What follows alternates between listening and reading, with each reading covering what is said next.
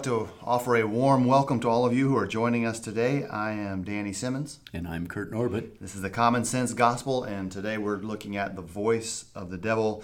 This really is going to be part one. Mm-hmm. We, we see three times that uh, we hear, three individual times in Scripture, that the devil actually speaks, and it's recorded for us to read about.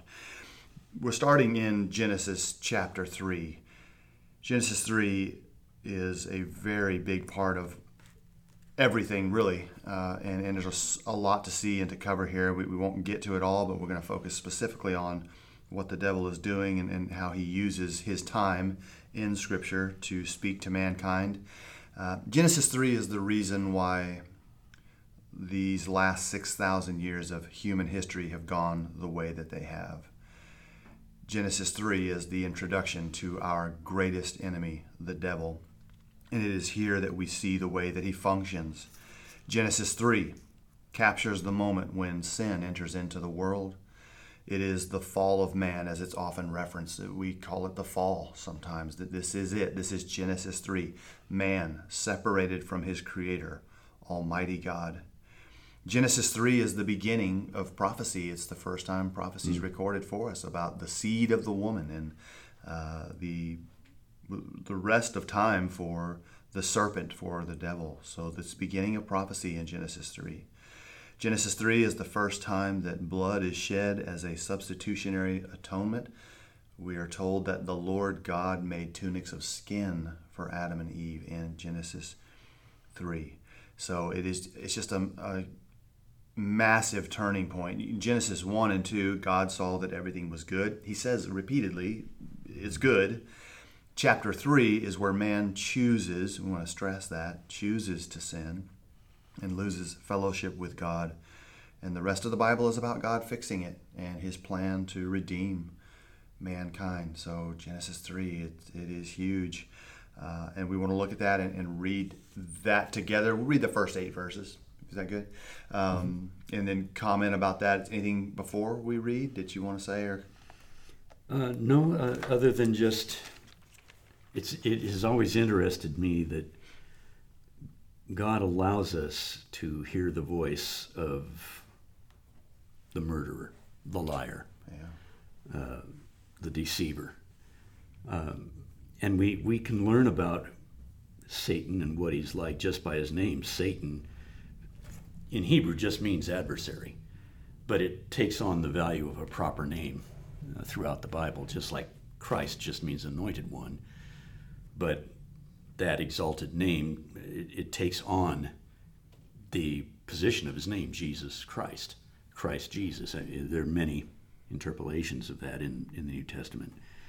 The word devil or the greek is diabolo simply means the accuser or the slanderer. And we see him here slandering god to man. He does nothing but belittle and speak evil of god and his motives mm-hmm. in this whole exchange um, and we're going to notice that in, when we look at the other two times subsequent to this that, that Satan speaks. So, by his names, by his works, which we can see all around us, the misery and the evil and the hatred that's in this world is all from the hand of Satan. Yeah. Uh, and those who have chosen to follow him. So it's important. Uh, the, the New Testament tells us that we need, need to know our enemy. Um, we need to know about him, as Paul said in 2 Corinthians 2.11, lest Satan should take advantage of us. That's right. Because we're not ignorant of his devices. Nope. Uh, Ephesians 6.11, he says, put on the whole armor of God that you may be able to stand against the wiles of the devil. So you cannot successfully fight against your enemy, the one who seeks to destroy you, unless you know where he's coming from, what he's about, how That's does right. he operate, Who yeah. is he, You've got to know your enemy. So God allows us to do that, and the Holy Spirit has permitted three times the, the evil voice of Satan to be heard by us so we can learn what our enemy's like and how he will approach us. Yeah. And here's number one mm-hmm. we have Adam and Eve. Uh, the Lord has made Eve from Adam's rib. She has been presented to Adam. He has called her Eve, and uh, that Genesis 2:24 therefore a man shall leave his father and mother be joined to his wife and they shall become one flesh They were both naked, the man and his wife, and were not ashamed. So, chapter 3 and verse 1 Now the serpent was more cunning than any beast of the field which the Lord God had made. And he said to the woman, Has God indeed said, You shall not eat of the tree of the garden? And the woman said to the serpent, We may eat the fruit of the trees of the garden, but of the fruit of the tree which is in the midst of the garden, God has said, You shall not eat it, nor shall you touch it, lest you die. Then the serpent said to the woman, You will not surely die. For God knows that in the day you eat it, your eyes will be opened, and you will be like God, knowing good and evil. So when the woman saw the tree was good for food, that it was pleasant to the eyes, and a tree desirable to make one wise, she took of its fruit and ate. She also gave it to her husband with her, and he ate. Then the eyes of both of them were opened, and they knew that they were naked, and they sewed fig leaves together and made themselves coverings. And they heard the sound of the Lord God walking in the garden in the cool of the day.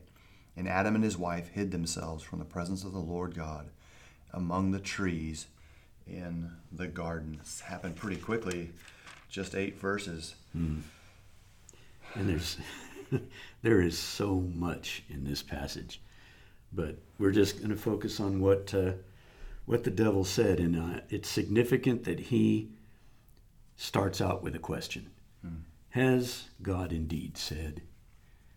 And so what he's doing here is really, uh, he starts out by questioning the goodness of God. Did he really say this? Um, but I also think it's significant to see how Satan approaches it differently from God. Um, his question is Did God really say, You shall not eat of every tree of the garden? Well, that's not what God said. No. God said, You may eat of every tree in the garden. That's right. It is all yours except that one. And here's why. So God approached it from the negative. Everything's yours. You may eat everything. Yeah. But not that one. But Satan starts to cast doubt on that. Did he really say you couldn't eat of every tree? Well, he did, but he didn't say it that way. He didn't put it that way. And so here is the attempt to suggest that any limitation that God might put on man is something that's bad. And we hear the the echoes of that today. You know, how many times have we heard someone say or uh, heard about the complaint that well, Christians just don't have any fun. If I became a Christian, I'd, I'd, I'd stop having fun. Yeah. I can't I can't do what I get to do. You know. Well, that's exactly what Satan's doing here. Mm-hmm. You know, God put this limitation on you. Is that really a good thing? Well, now the wheels are turning, and that's what uh, that's what Satan has begun with this opening question. Yeah. Yeah, and it's, you know the one thing about the devil, which is important for us too, I think, in the day and age we live in, is that he doesn't take the fruit himself and cram it down our throat. You know, he doesn't pin her down and say, "You're going to eat this."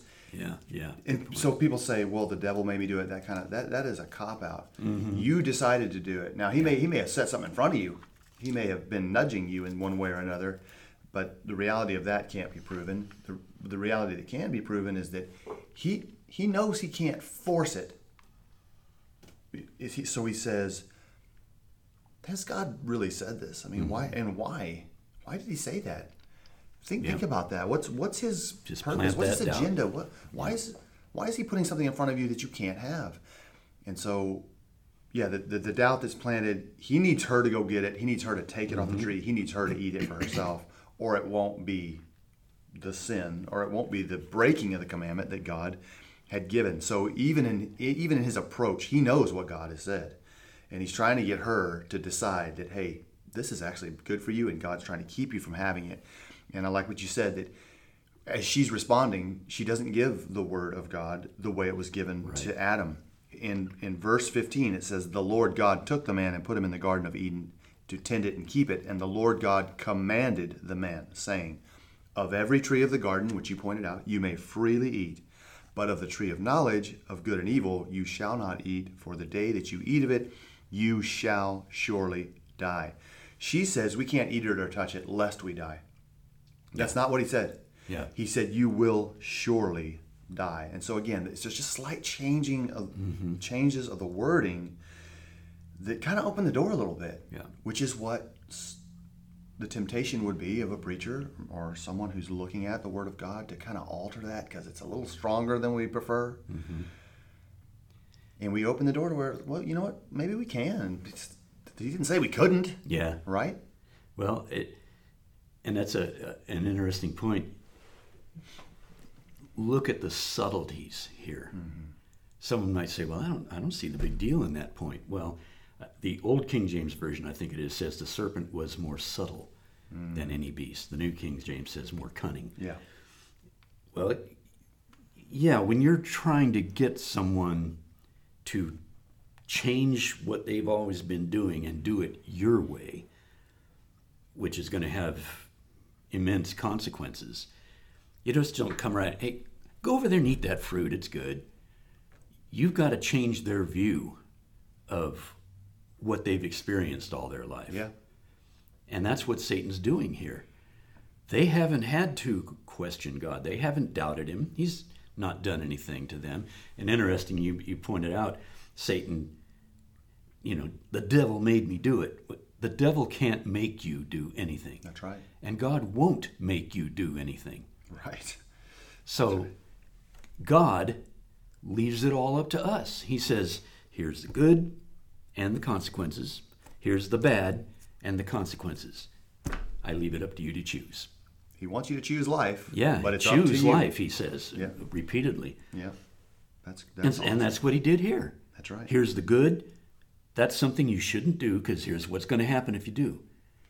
It's your choice. And he's he is wanting them to know the good by choosing it. Yeah. choose to do the good. Then you'll know that evil's anything different from that. Satan is going the same route. He's saying, I want you, here's the difference between good and evil, and you'll know the difference by experiencing the evil. Right. And that has the destructive consequences that, that we see taking place here. That's right. We don't want anyone to be tripped up about the. You know, people say, "Well, why did the Lord even put a tree? What? What's the point?" The point is that if there wasn't a choice to be made, then He just simply made a creation that it, that has no choice other than to be in the, cir- in the circumstance that He created them to be in, and then the relationship isn't genuine. Because if if there's not something else for me to choose, then my love for you, my devotion for, for you can't be proven, right? There- There's no there's no alternative, and so he's setting something in the midst, which I think is that that wording is on purpose. It's in the midst. Sin is in our midst too, and we have the choice. It's always hanging there. It's always in front of us. So it's in the midst. It's there, but as you pointed out, the free will to choose. That's what makes our free will what it is. Yeah. Because if it wasn't a choice, there wouldn't be free will. And then uh, if we choose the good, our love and and the appreciation we have for the benefits of that, the blessings God gives, are validated. They're implanted. Absolutely. Because if I can't make a choice, then whatever I get is valueless. Right. Here, this, take this. Okay, it's mine now. But if that's what I choose to have, then that's what I value. Yeah. And that- that's why, before we go on to the next point, I'll just say the idea that man has no choice in his salvation. God chooses you to be saved and you to be lost. You know, what uh, here, I'm I'm making a distinction. Danny's saved, Kurt's lost. They have no choice in the Neither matter. Neither one of them can do anything about it. That is abhorrent. Yeah, absolutely. We don't see that here. Okay, God saved me. Uh, what appreciation do I have for that? Uh, you know, it's like a kid. You give the kid a new bike. Two weeks later, he's leaving it laying on the ground because it's lost its shininess. and He doesn't care. That's right. He gave He nothing doesn't value the gift. That's right. So same thing here. God has placed, like, like as you pointed out, God has placed that choice before them, so that their relationship with Him could be strengthened. Absolutely. Because I chosen to do the good. Because here's how God has always uh, related to me before this episode comes into play. Yeah. He's provided everything. He's walked with them in the garden in the cool of the day. So there's perfect fellowship. There's perfect provision. It's a it's a paradise. Yep. Is a term that the scriptures use. It is a perfect garden. Greater than we know. By Yeah, The way. we can't even picture it. nope. So what's the next? What's the next point? So the next one, uh, we see uh, Satan denying the severity of God. After Eve's, re- Eve's response, he instantly says, "You will not surely die." How many words did he change there? By the way, in the Word of God, God says Oh, you man. will surely die. Yeah, you will. Just one says word. One, Yeah. one word's added to the Word of Yeah, God. you will not surely die, which is a direct contradiction. Just one word directly contradicts what God has said. So what he's saying is, you can disobey with no consequences. You're you're not going to die. But in denying the severity of God, and I think a passage that is so important as Paul reminds us in Romans behold the goodness and the severity of God. Yeah. Both make up God. Why? Well, his goodness demonstrates his mercy and his grace, his severity demonstrates his justice. That's right. God is a holy God.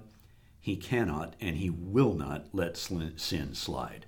He has to deal with it. And He's a consuming fire. Yes. So rebellion against God and wrongdoing before Him has to be addressed. Otherwise, if He's not going to punish sin, if He's not severe, then He's not good either. Right. Because a good God will take care of what is bad. Yep. And this is denied, uh, to, to see it in our, our world today, it's denied on both sides of that coin. The atheist will say, well, God isn't good because look at all the misery and the suffering in the world that he, and he's not doing anything about it. So your God isn't powerful enough to do anything about it, or he's not good enough to do anything about it. He just tolerates. In fact, he causes it and he just lets it go and he sits up there and laughs about it. Yeah. And this is So- who you worship. God isn't good. Therefore, he's not God because he's, he's not going to deal with that. Well, in our modern world, theologically, the Calvinist says God's not severe. Oh, yeah, he's going to punish sinners severely, but their idea is he won't punish you if you're one of the people he chose to He already- he save, chose you, like yeah. we mentioned before. Yep. I might sin, but God isn't going to punish that. Well, then he's not good either. Well, that's right. So if you deny one, you're denying both the goodness and the severity of God. Uh, if he's do, if he's too good to punish sin, as people will say, you know, well, he'll he's going to maybe only someone who's a really bad sinner God's not going to save. Well, give me a definition of really bad sin. That's our level. Exactly. That's our estimation. Yep. God says, "I will punish sin." Yeah. Period. It doesn't matter what it is. It's sin, and sin must be judged. So, it's it's an important point here when Satan denies the severity of God. You can do this, and what he said is going to happen is not going to happen. You don't have to worry about that. And we're going to notice in a moment his uh, why he says that. Satan supports that that uh, assertion of his.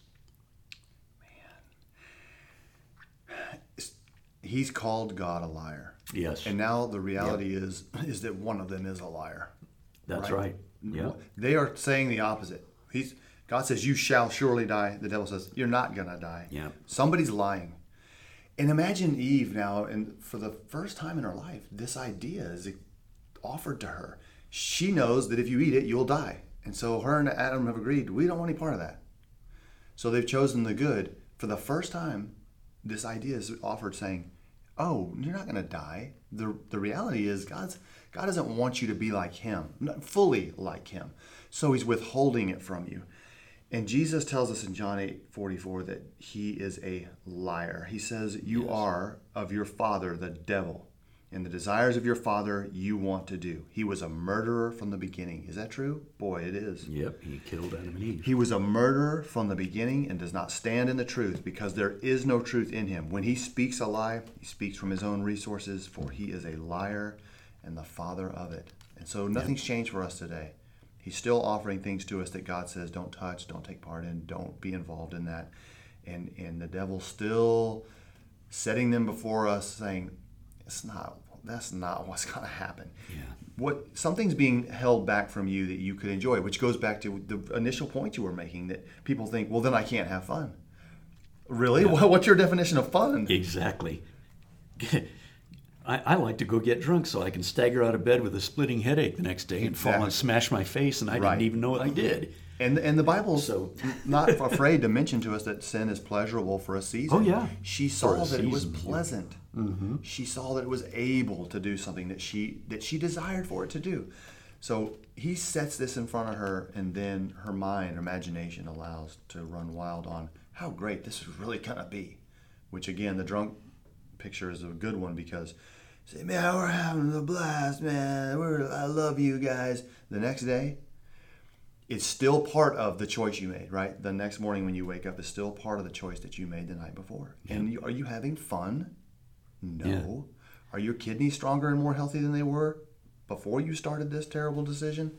No. Yeah. You know, you- you're, you're killing yourself. Yeah, and and if you, like so many people do, they they they go out to the bar to see who they can hook up with, as it, Oh, that'll it be stated fun too, today. won't it? Well, like you said, sin is pleasurable for a season. Hmm. How are they going to feel maybe decades later when they've got one or more sexually transmitted diseases? Yeah. There's a alone. consequence. Yeah. It, Alone it the may not it may not happen instantly, but is that fun?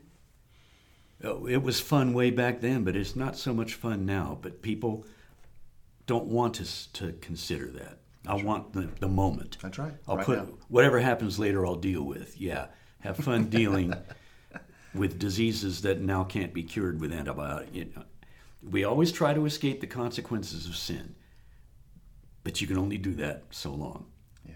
I want to sin, but I don't want any of the bad things that come with it. So, you know, if I get pregnant, I can just go get an abortion.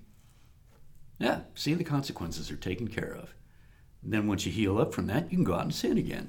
Even in that, the devil Ah. doesn't let you reason there. He, he says, yeah, you're not going to get, Yeah. you won't get disease. This you isn't going to happen to you. No. Same you'll thing. Do it, you'll do it the right way. And maybe it won't. Maybe you won't catch a disease or suffer some other consequence for a particular sin in this life, yeah. Man, but you will suffer the consequences in eternity. that's right. And Satan is always trying to hide that from us. Yeah. Well, then we can look at the last point that he makes here.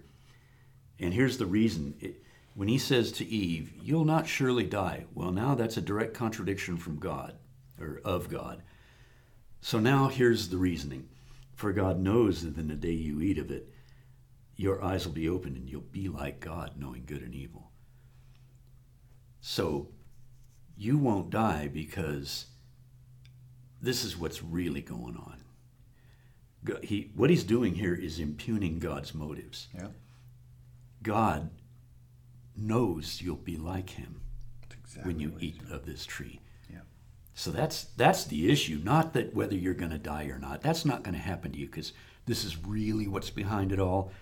God doesn't really want you to be like Him, and that again is a flat out lie. Uh, and if anyone has ever wondered what does it mean when Jesus calls Satan the father of lies, well, here are the. This is the first set of lies in the Bible. told. Every time Satan has opened his mouth in this dialogue, he's lied. He's originated lying in the creation. He's the father of it. He wants to murder Adam and Eve. And he's doing it to kill them. he That's hates their relationship with God. Yep. And that's what he do, does to us. He lies to us. If we listen to him and fall into sin and reap the fruits of sin, which is death, then he's accomplished his purpose. He lies in order to kill us. There is nothing good that Satan wants for us. That's right. But uh, just note on this last point, God a couple times in the New Testament tells us what his motives are. Uh, John sa- says in 1 John 3 2 that we don't know what he's, Jesus is like. Speaking specifically of Jesus. But we know that when we see him, we shall be as he is. Yeah. We'll be like him. Well, then that's something God wants for us to be like him. And Peter uh, clearly states it. He says in First, 2 Peter 1 3 that his divine power has given to us all things that pertain to life and godliness, not death and sinfulness. Yeah. He's given us everything we need for life yeah. and godliness through the knowledge of him who called us by his glory and virtue, by which have been given to us exceedingly great and precious promises, that through these you may what? Be partakers of the divine nature, having escaped the corruption that is in the world through lust. God wants us to share in his divine nature. Not that we'll be gods, but we'll be like him. Yeah. We will love as he does. We will have compassion and mercy as he does. We'll strive to live, strive to live in holiness and purity as he does. That's what he wants.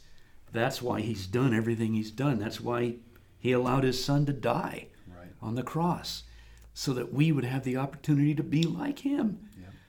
What a lie Satan has told in order to justify his arguments to get Eve to try to you know to disobey God and then suffer the consequences. Right, which we see today, the consequences. Yep, that's what we're living in. Yeah. Um, when the atheist says, "Well, look at all the misery behind us," they blame God. Yeah. God is either not good enough to do anything about it, or He's not powerful enough to do anything about it. Either way, He's not God. Therefore, there is no God, no friend. Why is there so much misery in the world? Because of you. Stan? Yep. Not that you are the originator of all the misery we see around us, but you are forwarding it. Yeah. You're encouraging it by denying God.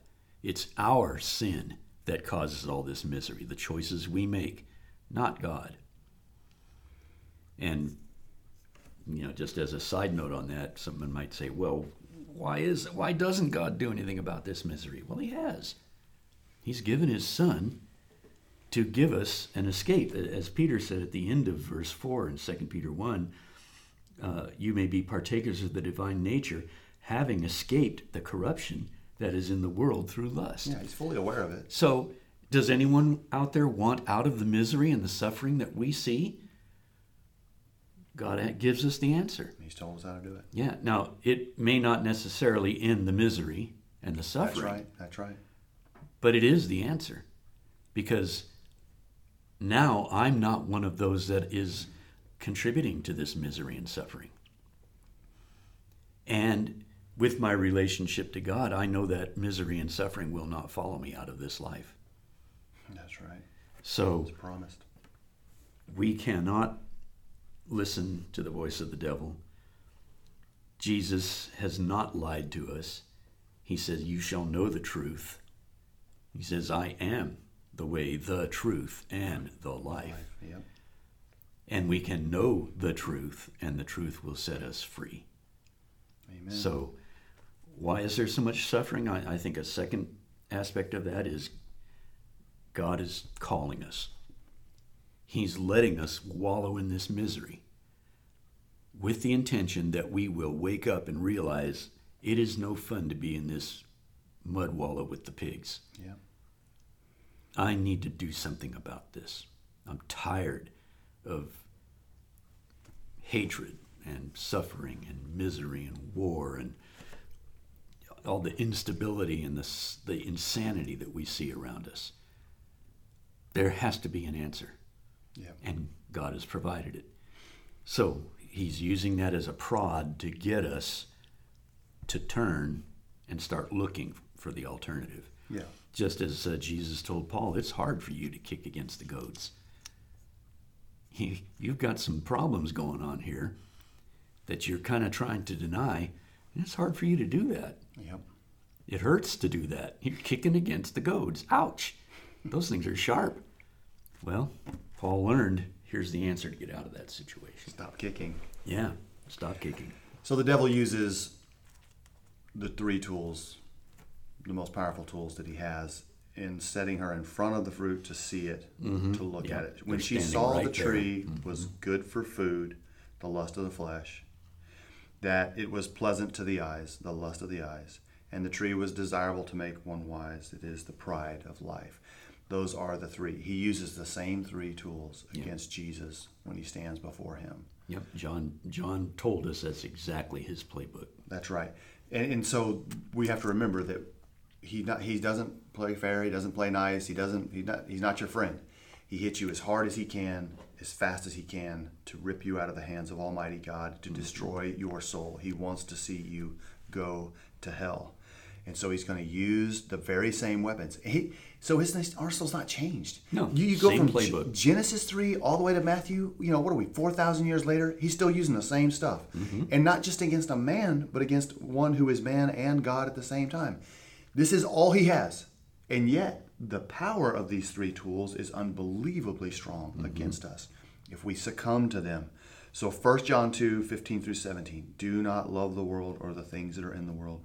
If anyone loves the world, in other words, if the love of the world is choking out the Father, then the love of the Father is not in him. For all that is in the world, the lust of the flesh, the lust of the eyes, the pride of life, is not of the Father, but is of the world. And the world is passing away and the lust of it. But he who does the will of God abides forever. So, so there it is again. Turn away from the things of the world. And John makes the point they're passing away. As great as you think they are, they're all going to burn with a fervent heat. Don't let that choke out what should be your love for God as you try to take hold of all these things of the world. It's just simply the menu that the devil sets in front of us. The challenge is always going to be for us to choose. Yes. Make a choice. Stick to it. Stand it. Stand on it. The words of Joshua still ring today. Choose you this day Whom, you, shall will serve. That's right. That's right. As for me and my house, that's all he can control. That's right. I can make my choice and I can influence my household, but your choice is only up to you. That's make right. the right one. Amen. And so that's the first time we see the devil speak Yep. and how much damage he's done when he opened his Yep. Disgusting you want to lying know mouth. why there's all all the suffering and misery in the world, Genesis three. Yeah. That's where it all begins. Uh, let me offer something else too. Let, let no one say when he is tempted, Ah. I am tempted by God. For God cannot be tempted by the by evil, nor does he himself tempt anyone. But each one is tempted when he's drawn away by his own desires and enticed. Then when desire has conceived, it gives birth to sin, and sin, when it is full grown, brings forth death. God's not hidden that from us. He's told us the truth about it. This is how it works. You are not tempted by God. Do not be deceived, brethren. The very next verse, uh, everything that is good, God is the giver of all that is good and perfect. Every good gift and every perfect gift is from above, from the Father of lights, from which there is no shadow of turning, no variation or shadow of turning. So James, um, just brilliantly, by inspiration of Spirit, tells us how all of that works, and we've got to be on guard because He's still setting those things in front of us today. Yep. Choose, make a choice Same approach. and be sure about it. It's a mm-hmm. good thing. Because once you choose the Lord, now you have, by your own free will, said, This is what I will take. Yep. I don't want this shiny stuff that's offered temporarily. I want what's eternal. And then in that choice, you, you are stronger just in that very moment. You mm-hmm. strengthen yourself in, in the Word of God. All of that's good for us. You want to ask me a question or two that's tough? Yeah.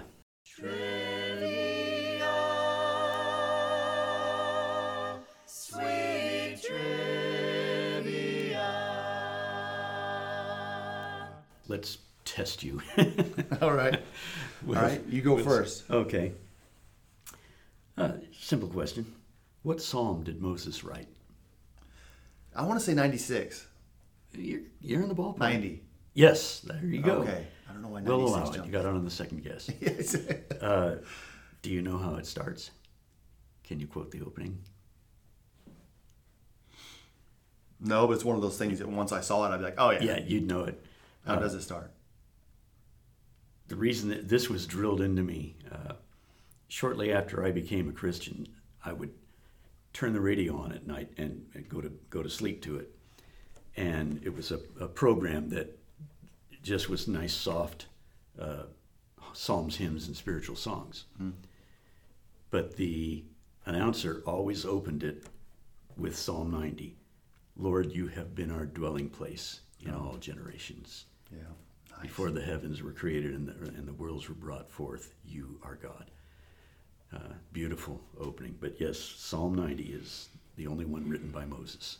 Our dwelling place. Yeah. Ties nicely to the, Garden of Eden, too, doesn't it? You are our dwelling place. Yeah. All generations. Yep. He's It, available. it could have been, yeah. And he will restore paradise. Awesome. He's, he's in the work of doing that. But yep, good good shot on that one. So you gave us the verse, Psalm 90. Yep. Question number one for you What was John the Baptist's father's name? Zechariah. That's right. Zechariah, Luke chapter 1 and verse 5.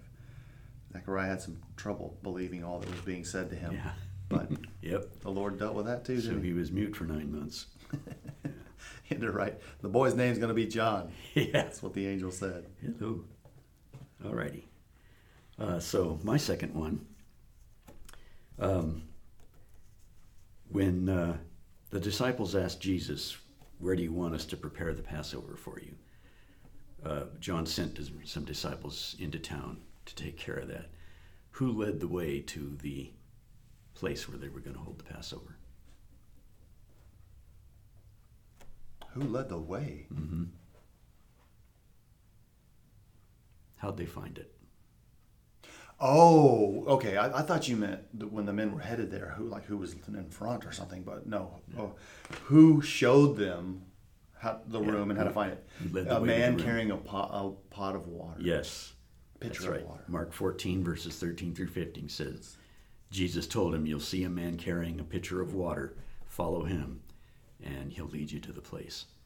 And so that's exactly what happened. That's really cool. Yeah. Typically, the women went to the water to the well to draw water. Typically, uh, Uh-huh. we see that consistently in Scripture. Women go to the well to draw water, and so for some reason, there's a guy walking around with a, a pitcher of water, and he says, "When you see it," and so just imagine those disciples walking into town, the two, and saying, "Hey, there's a guy." Just like the Lord said. Look at that dude. What do we do? Well, Jesus said, Follow him. "Okay, let's see if he goes into a house." Sure enough, Yeah. everything unfolded just the way he And they found a place, they found an upper room made ready. And And even in that, for the feast. It's he's he's victorious in that. He's Yep. he, he has set up every step of the way to go to partake of the the Last Supper with his disciples. The Last Supper he will eat with them. Um, he's in charge of all of it, Yep. and he willingly goes according to his He's, Father's he's will. He's choosing to take those steps to the cross. yeah, that's awesome. He knows love it. exactly what he's doing. He sure does, and he lets them participate in it. Hmm. Final question of the day: How many wives and concubines did Solomon have? I always get this mixed up. It's 700 wives and 300 concubines. Yeah, you got it right. 700 wives, 300 concubines. Uh, so it's a thousand women. A thousand mothers-in-law. Mother-in-laws. And Oh, a thousand anniversaries to celebrate. Yeah. How did he have time for anything else? Seriously, you're the king. You got a lot going on, and you. got- I mean, how many? That's a lot of weddings, oh man. celebrations, Wow. a lot of kids. And as as as is the wives weren't enough. 300 concubines? I know. What do you need them for? Yeah. He's a king. Yeah. You can do what you want. Yep. Well, we both did well today. Yeah, 100%. We should be proud of ourselves. Not to the point of being sinful, obviously. Uh, of course not. just Well, I'm. I'm much too humble to be that proud. That's true. Yeah. You're, Uh, joking, folks. you're so humble and you're so aware of it that now you have to start over. hey, that's right. Maybe I should listen to the Lord. Let him that thinks he stands take heed lest, Lest he fall. he fall. Very good. Well, that's how we're going to end today. We thank you for joining us as we always do. We really are thankful and glad that, that you've decided to participate in this study today. We hope it's a blessing to you. Um, march forward with the Lord. Let Him be your light and your guide in all that you say and do, and watch how He blesses you in your life. It's a beautiful thing, and we're thankful that uh, that you're trying to do that.